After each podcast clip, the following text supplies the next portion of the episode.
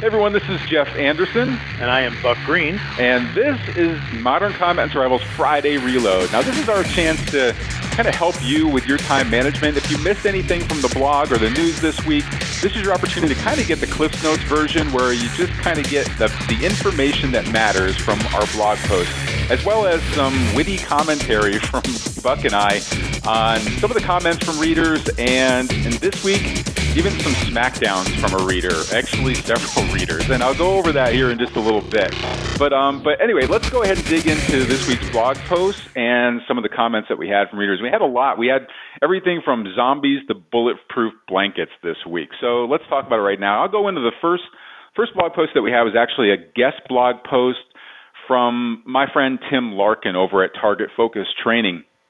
And uh, this one is about one of the most I guess the most common things when it comes to self defense is talking about the sucker punch, especially these days when you know now we have the the knockout game where you know somebody can come up and just where you where you don't see it coming and they try to knock you out with one punch. And we've we've posted a couple of videos of this just so that people kind of get some exposure to it.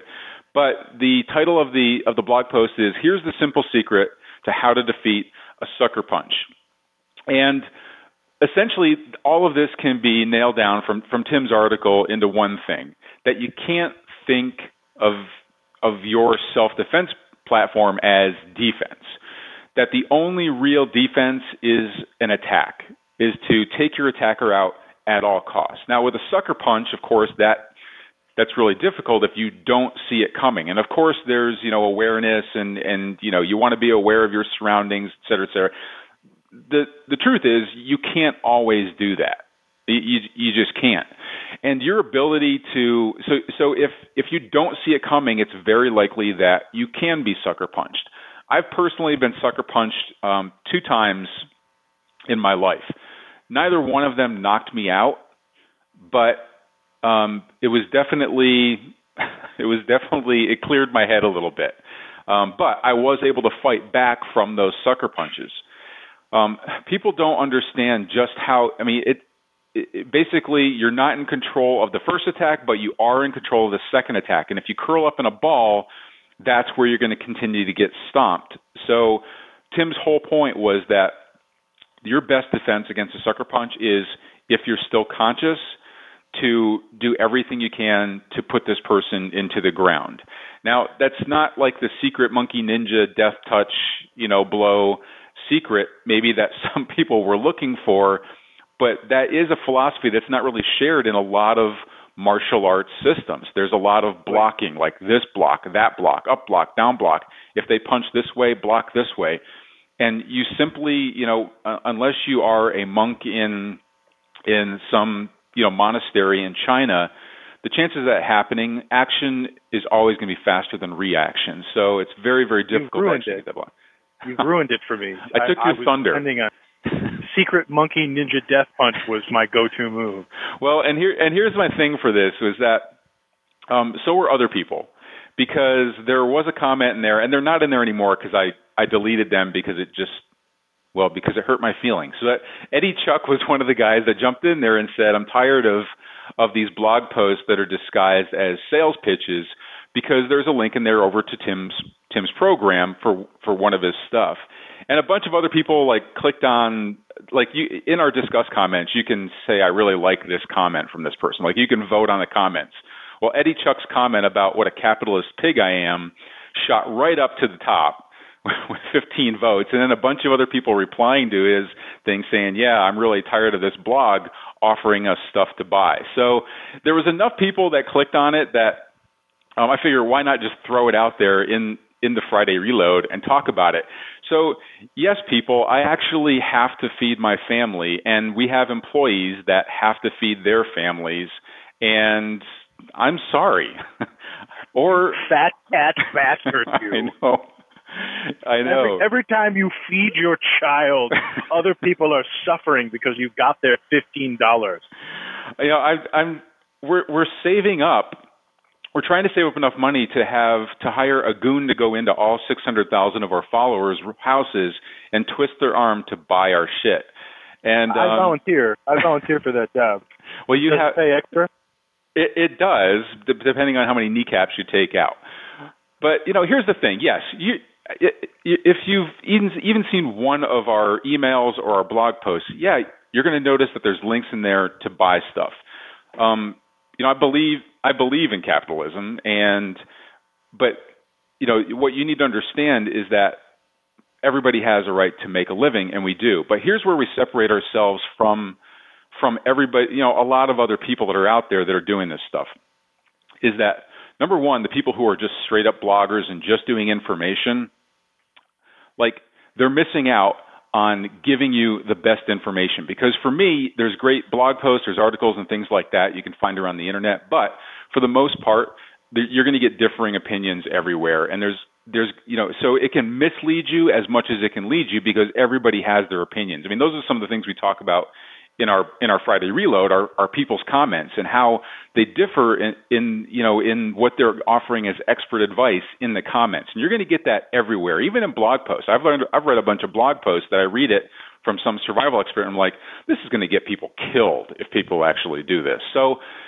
by by programs by supporting people that have DVDs out there and books. You know, we interview a lot of authors and stuff like that. Like, if it's if I believe that that stuff is going to help you, then I have to do everything in my power. And this is the way I look at it. It's my job to do everything in my power to get that book, that DVD, that program, or whatever it is in your hands because I believe it will help save you one day.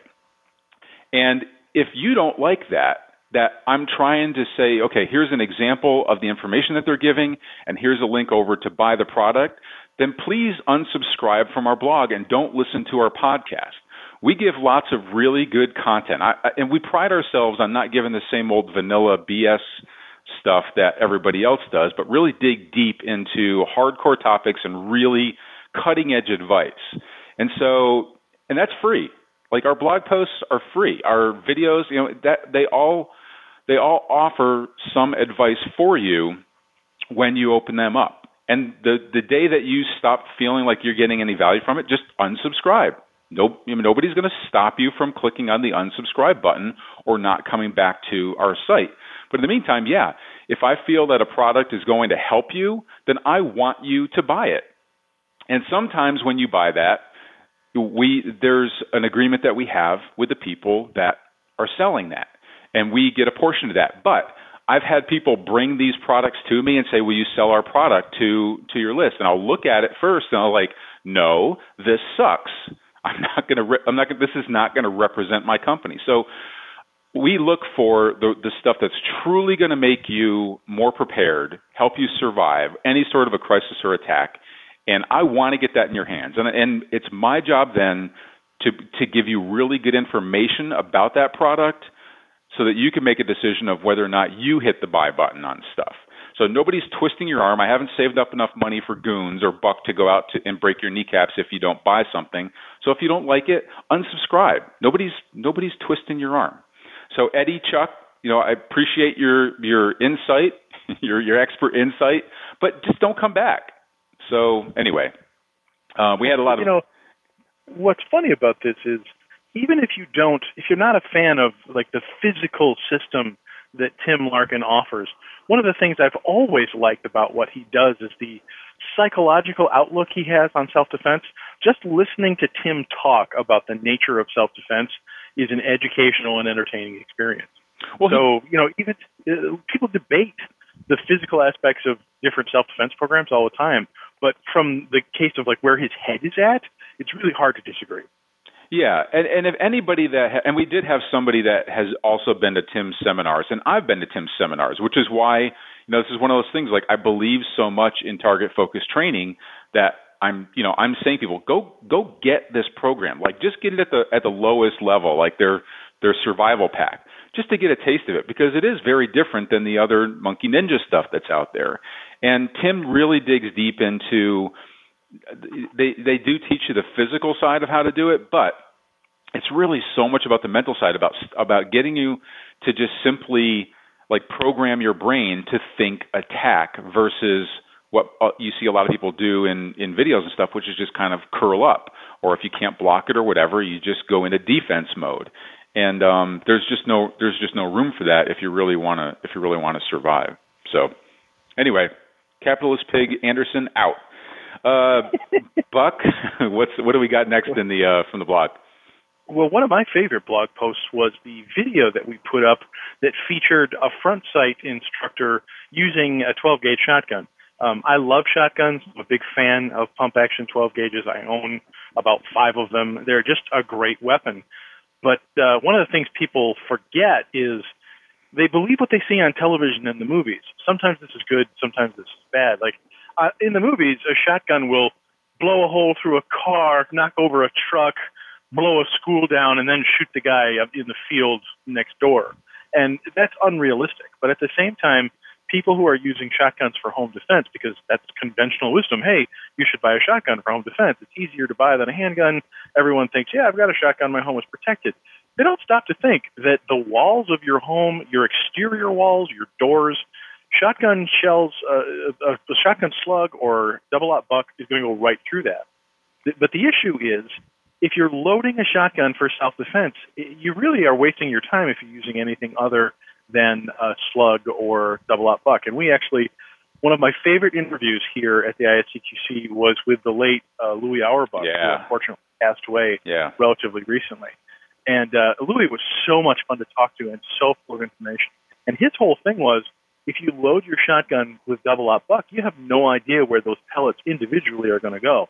So unless you've ranged your shotgun at all the different ranges you might conceivably shoot it at, and you have a very accurate idea of where the pellets are going to go, you ought to be loading your shotgun with slugs, which make one hole in a straight line, and you can predict what you're going to hit, and more importantly, what you're not going to hit if you're shooting in and around things you'd like to keep, such as your family members.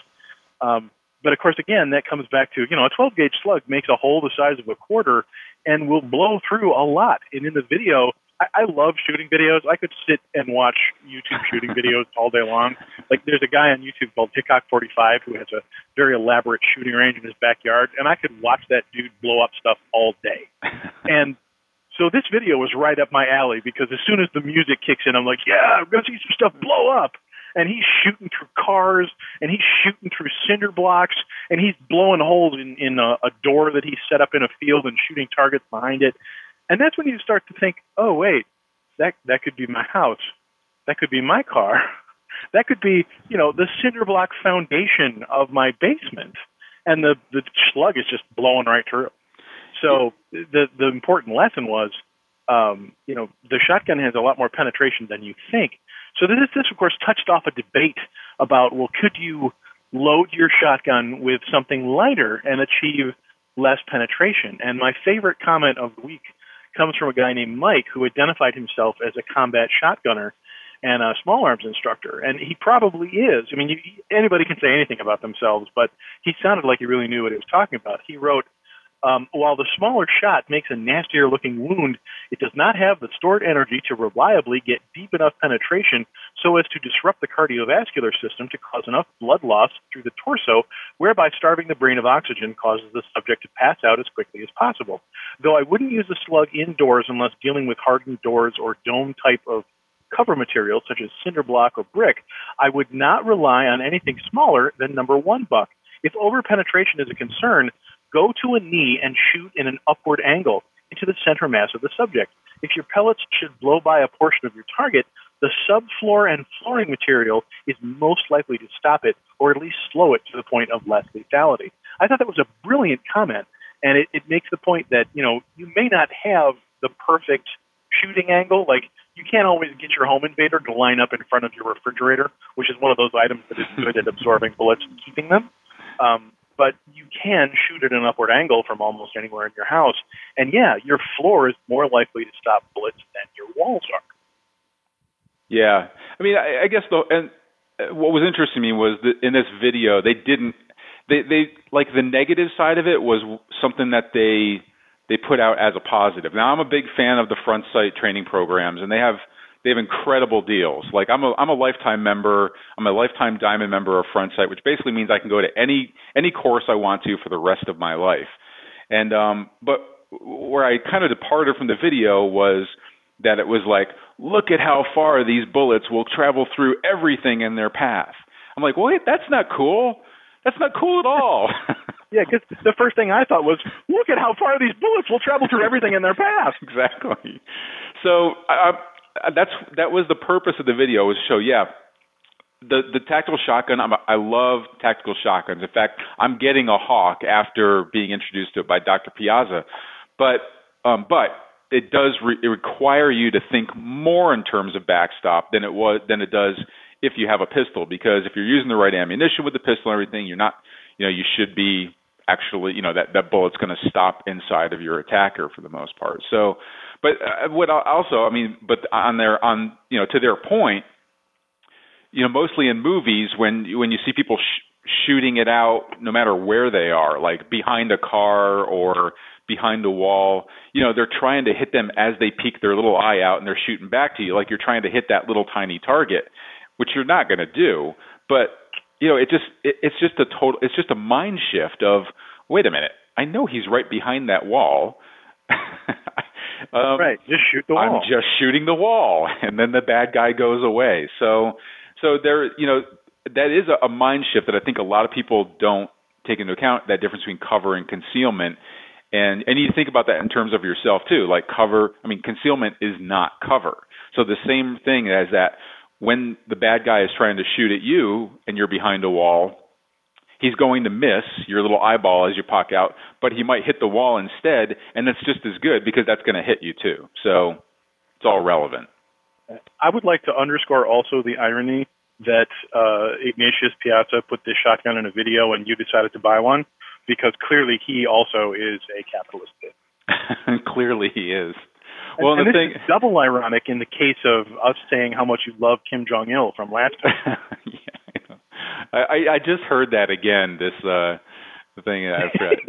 Jeff Anderson, Anderson loves, loves Kim Jong Il. Kim Jong Il. I, sh- I should have had our commercial guy put that in there somewhere.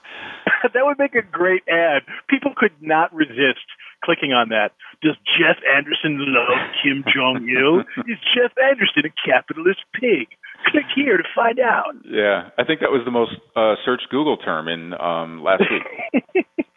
Okay, the next uh, the next one we had up is entitled Four Zombie Survival Hacks from World War Z Movie that you can use in a collapse. And uh, this is kind of a best of one that we put out there before because um, we had we had done this right as soon as uh, World War Z came out, and um, I just watched it again with my family, and uh, and I and I just love the movie because number one, it's a great opportunity for my 12 year old to just you know slobber over dying zombies. But um, let me just go through the the four tips here. And this was really in relation to the one scene. This isn't a spoiler alert because if you know, doesn't matter whether you've seen the movie. If you haven't seen the movie, you need to see it. But there's a scene in there when all the chaos and everything is happening, when the, when the zombies are first coming out, and Brad Pitt and his family um, realize that okay, we don't have a bug out bag, so we better get to the grocery store along with everybody else and uh, they're going through there with the the wife and two kids, and and it's complete chaos and pandemonium inside the grocery store. And so I thought this was a very realistic scene and worthy of drawing some tips out of, which were number one, never go to the grocery store during public panic.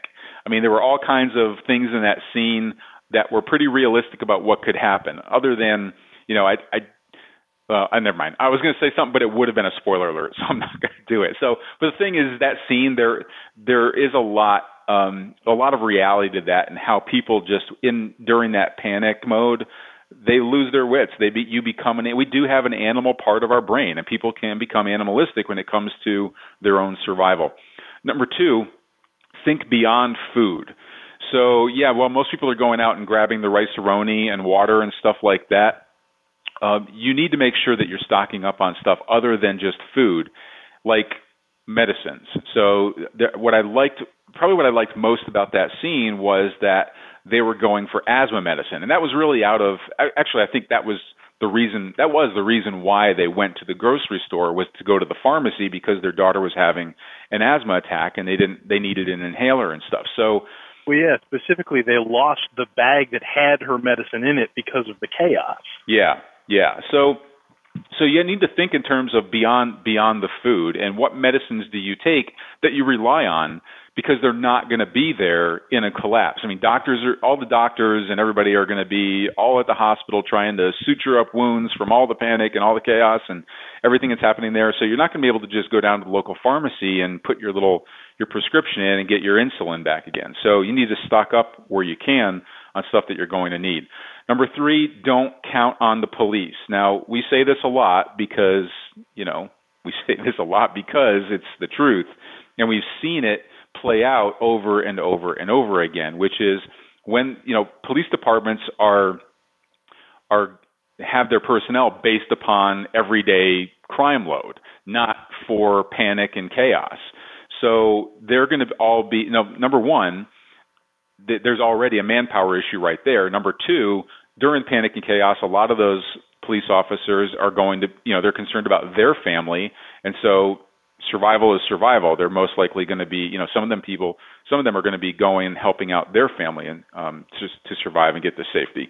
So it's going to dwindle it even more. And National Guard does not just kind of on a on a dime just kind of come out of the woodworks like a SWAT team. They take a while to, to get together, and those people are going to have the same issues. Like, no, I, I can't come. So don't count on the police. This is um, this is really going to be up to you to um, help your family go through it. And number four was always be armed. And you know, I say this about everything because that's part of living a tactical lifestyle, in my opinion.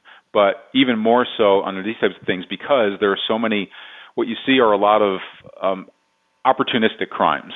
So people that normally aren't like your prison felon thug roaming the the alleyways, you know, just everyday people can can just flip a switch and just turn crazy. I mean, we've seen this enough times with people that start off at peaceful demonstrations, and all of a sudden, once once people see that the police are of are of no use, that's when they start smashing windows on cars, setting things on fire. And when you see four people trying to tip over a police car and there's no police stopping them, it's like, wow, this is cool. Let me go jump in and do this. Like, obviously, I'm not going to get in trouble for it.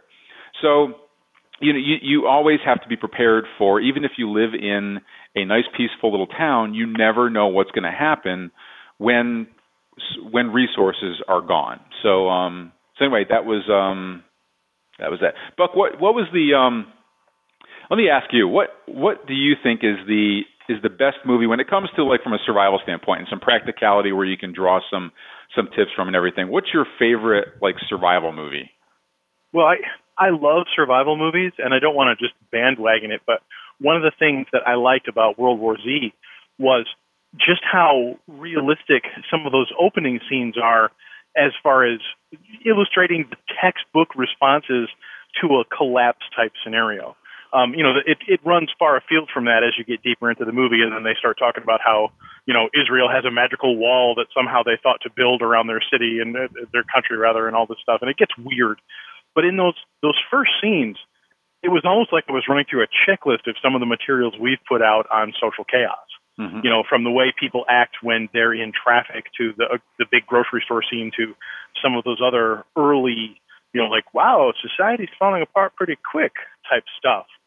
Um, so I, I really like that portion of the film. Another movie that does that actually is it's the remake of one of the like Dawn of the Dead, I think it is, where uh, it's one of the first ones that Ving Rhames did, and just the opening like five to ten minutes of that movie show societal chaos in a very real way. I mean, yes, in this case, the chaos is caused by zombies, and that's not realistic from a real world standpoint. But the way that the chaos looks and feels, and the way people freak out, is very realistically depicted. So I, I'm a sucker for any movie that actually gets that right, because that's actually scary. Yeah. My I I think um my favorite one from like a realistic standpoint is probably The Road. Have you have you seen The Road? Uh, not only have I seen The Road, I've read the book that it's based on. Yeah. And what is so relentlessly depressing about that movie is the movie is really it's less about survival and more about parenthood. So those of you who have children this movie will crush your soul because it's all about a man who is willing to do anything and descend to any depths of immorality if that's what it takes to save his son in a world that has lost all rules and all structure and everything is, you know, it's all bets are off. Uh, and it's it's so depressing because ultimately, you know, one guy trying to protect one child is going to have a very hard time of it, especially when they have almost no resources. So it, it, if you're a parent, it will just wrench your heartstrings. Yeah. Uh, but it's also an extremely realistic depiction of what it's like to be wandering a world with almost no resources, where you have nowhere to go and nothing to do about it. Yeah, it it took me a while. This was on my my wish list to watch as a movie for probably two years, um, simply because I could tell from the trailer that it was going to break my heart. As a father myself, I, I just knew it was like I was gonna I was gonna end up crying at some point in the movie. It was just it it really so if that's you know that's probably not a very good um you're going to be really depressed is probably not a really good rating of the movie to get people to watch it, but it is realistic. This movie will crush your soul. You should yeah, watch it. exactly. but but it does. But look, uh, the, the whole thing about survivability is being in the know and understanding the reality of it. And most people are basing a lot of their perceptions of what it takes to survive off of misinformation that's out there based on fantasy. I mean, you can watch Doomsday Preppers for crying out loud and see the fantasy element in what people actually think of as being, um, you know, survival. And uh, yeah, I've got I've got uh, two liter Pepsi bottles full of water all over my living room. I will survive the zombie apocalypse. Yeah, well, and I, you know, I, I could we could do twelve straight shows just on dipshits from from Doomsday Preppers, but um, and I think we probably will at some point. But anyway, um, anyway, that's a really good movie. And I think as far as like giving you an idea of like, wow, okay, this is really what you know, if if things were really to go to hell in a handbasket, this is what could possibly happen. So what they look like? So anyway, okay, what have we got for the uh, for the last blog post this week?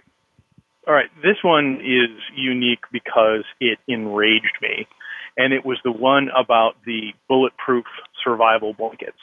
Now I understand that the motivation behind these, the creation of these blankets was a good one.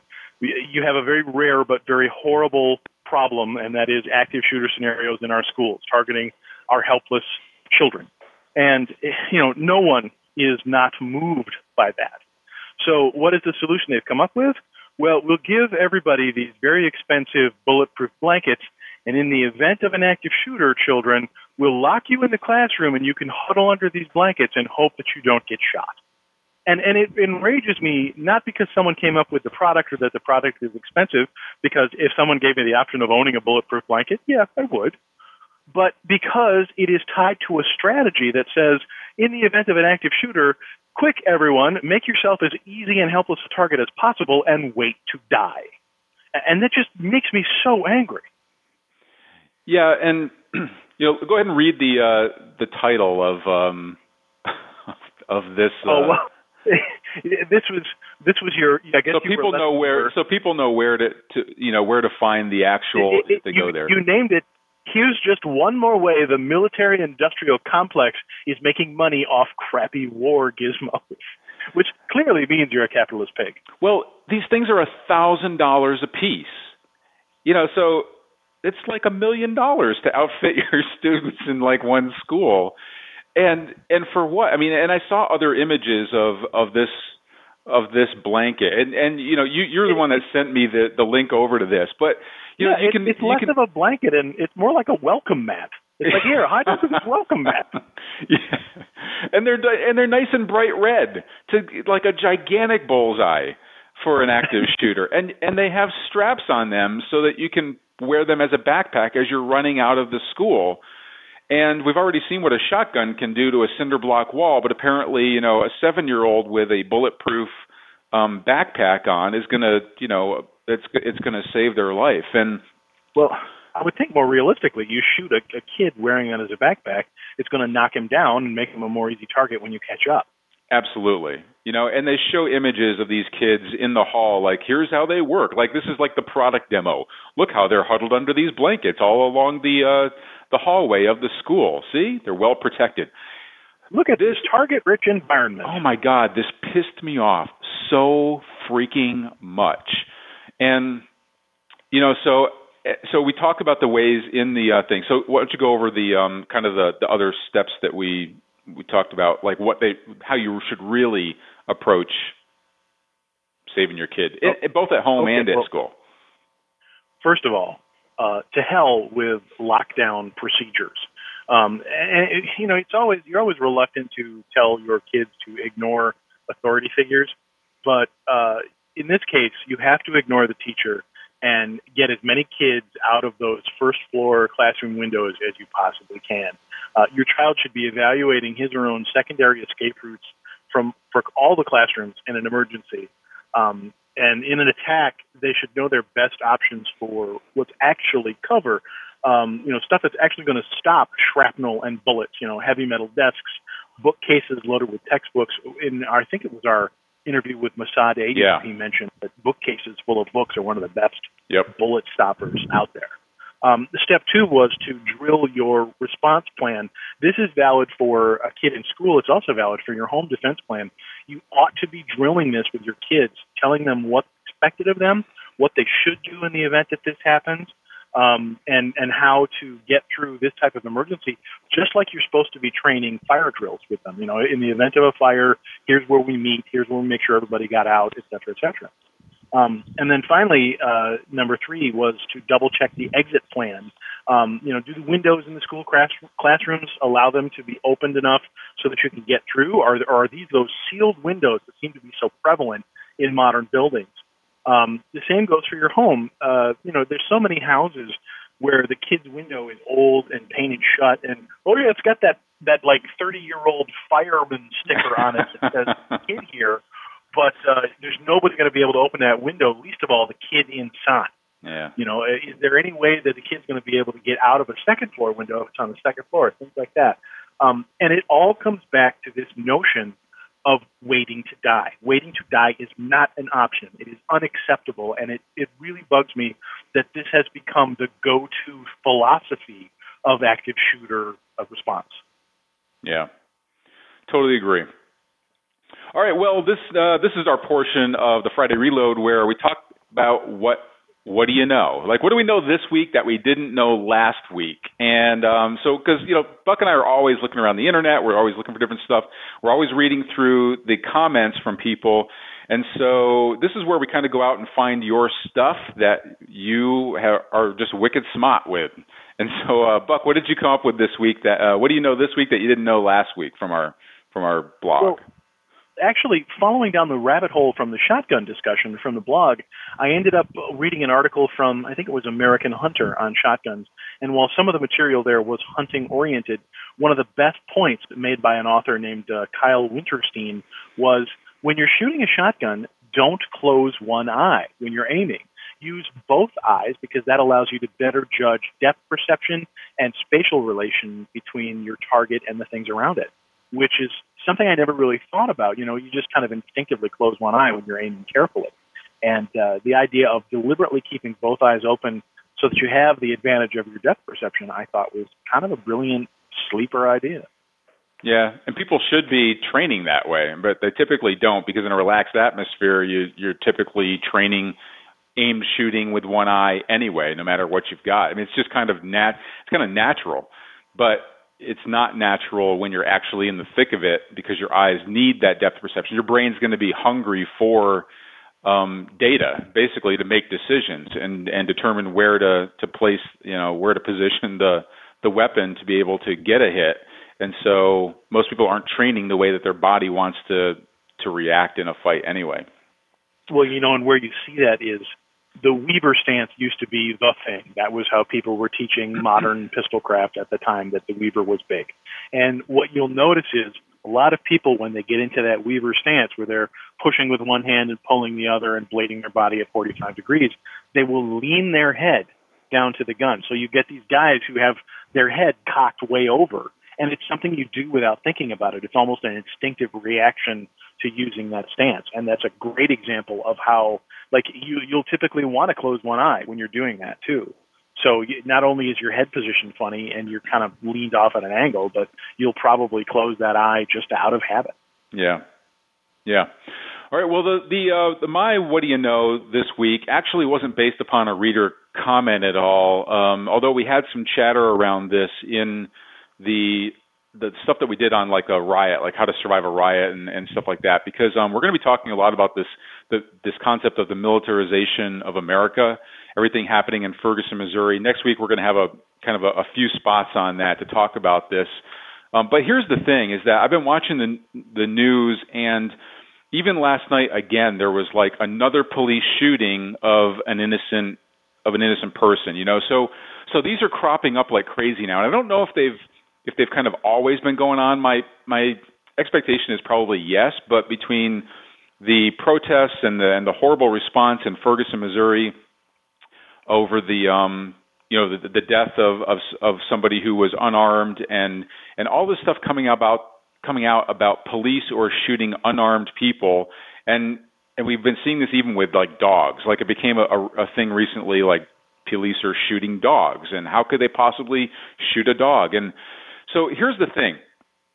Um, number one, I'm a big supporter of police, but not all police. Obviously, you know, I'm not a supporter of of cops who think that they can shoot unarmed citizens.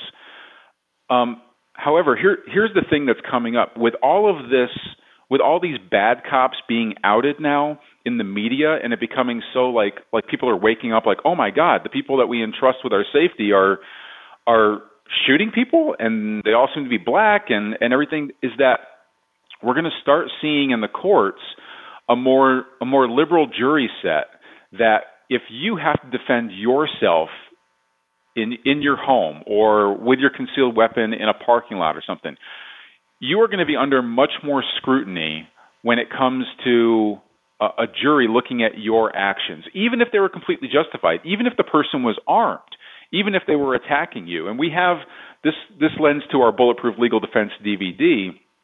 And if you want more information on on uh, here's the capitalist pig in me giving away free reports.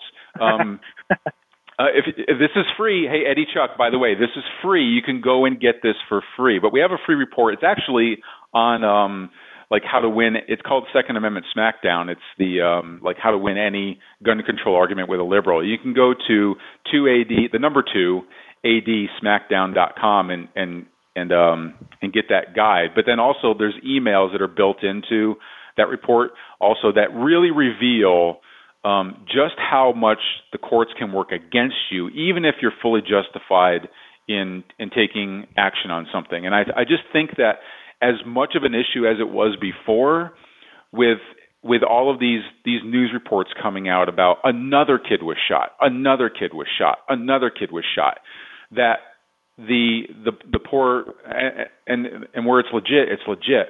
But I think it's going to really start to develop this this um, persona out there that you can't trust the police evidence that of the of the guy that showed up at your home and and took the evidence on the home invader that you shot.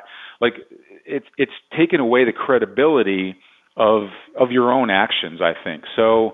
It, I just think that it's it's more imperative now than ever for you to really pay attention to that area that so few gun owners, gun owners, gun owners ever look at, which is the legal aspects and your responsibility in a shoot, don't shoot decision. You know, I think I'm going to start ending every podcast with another indictment of your character. Jeff Anderson wants to keep you out of jail. What's he hiding?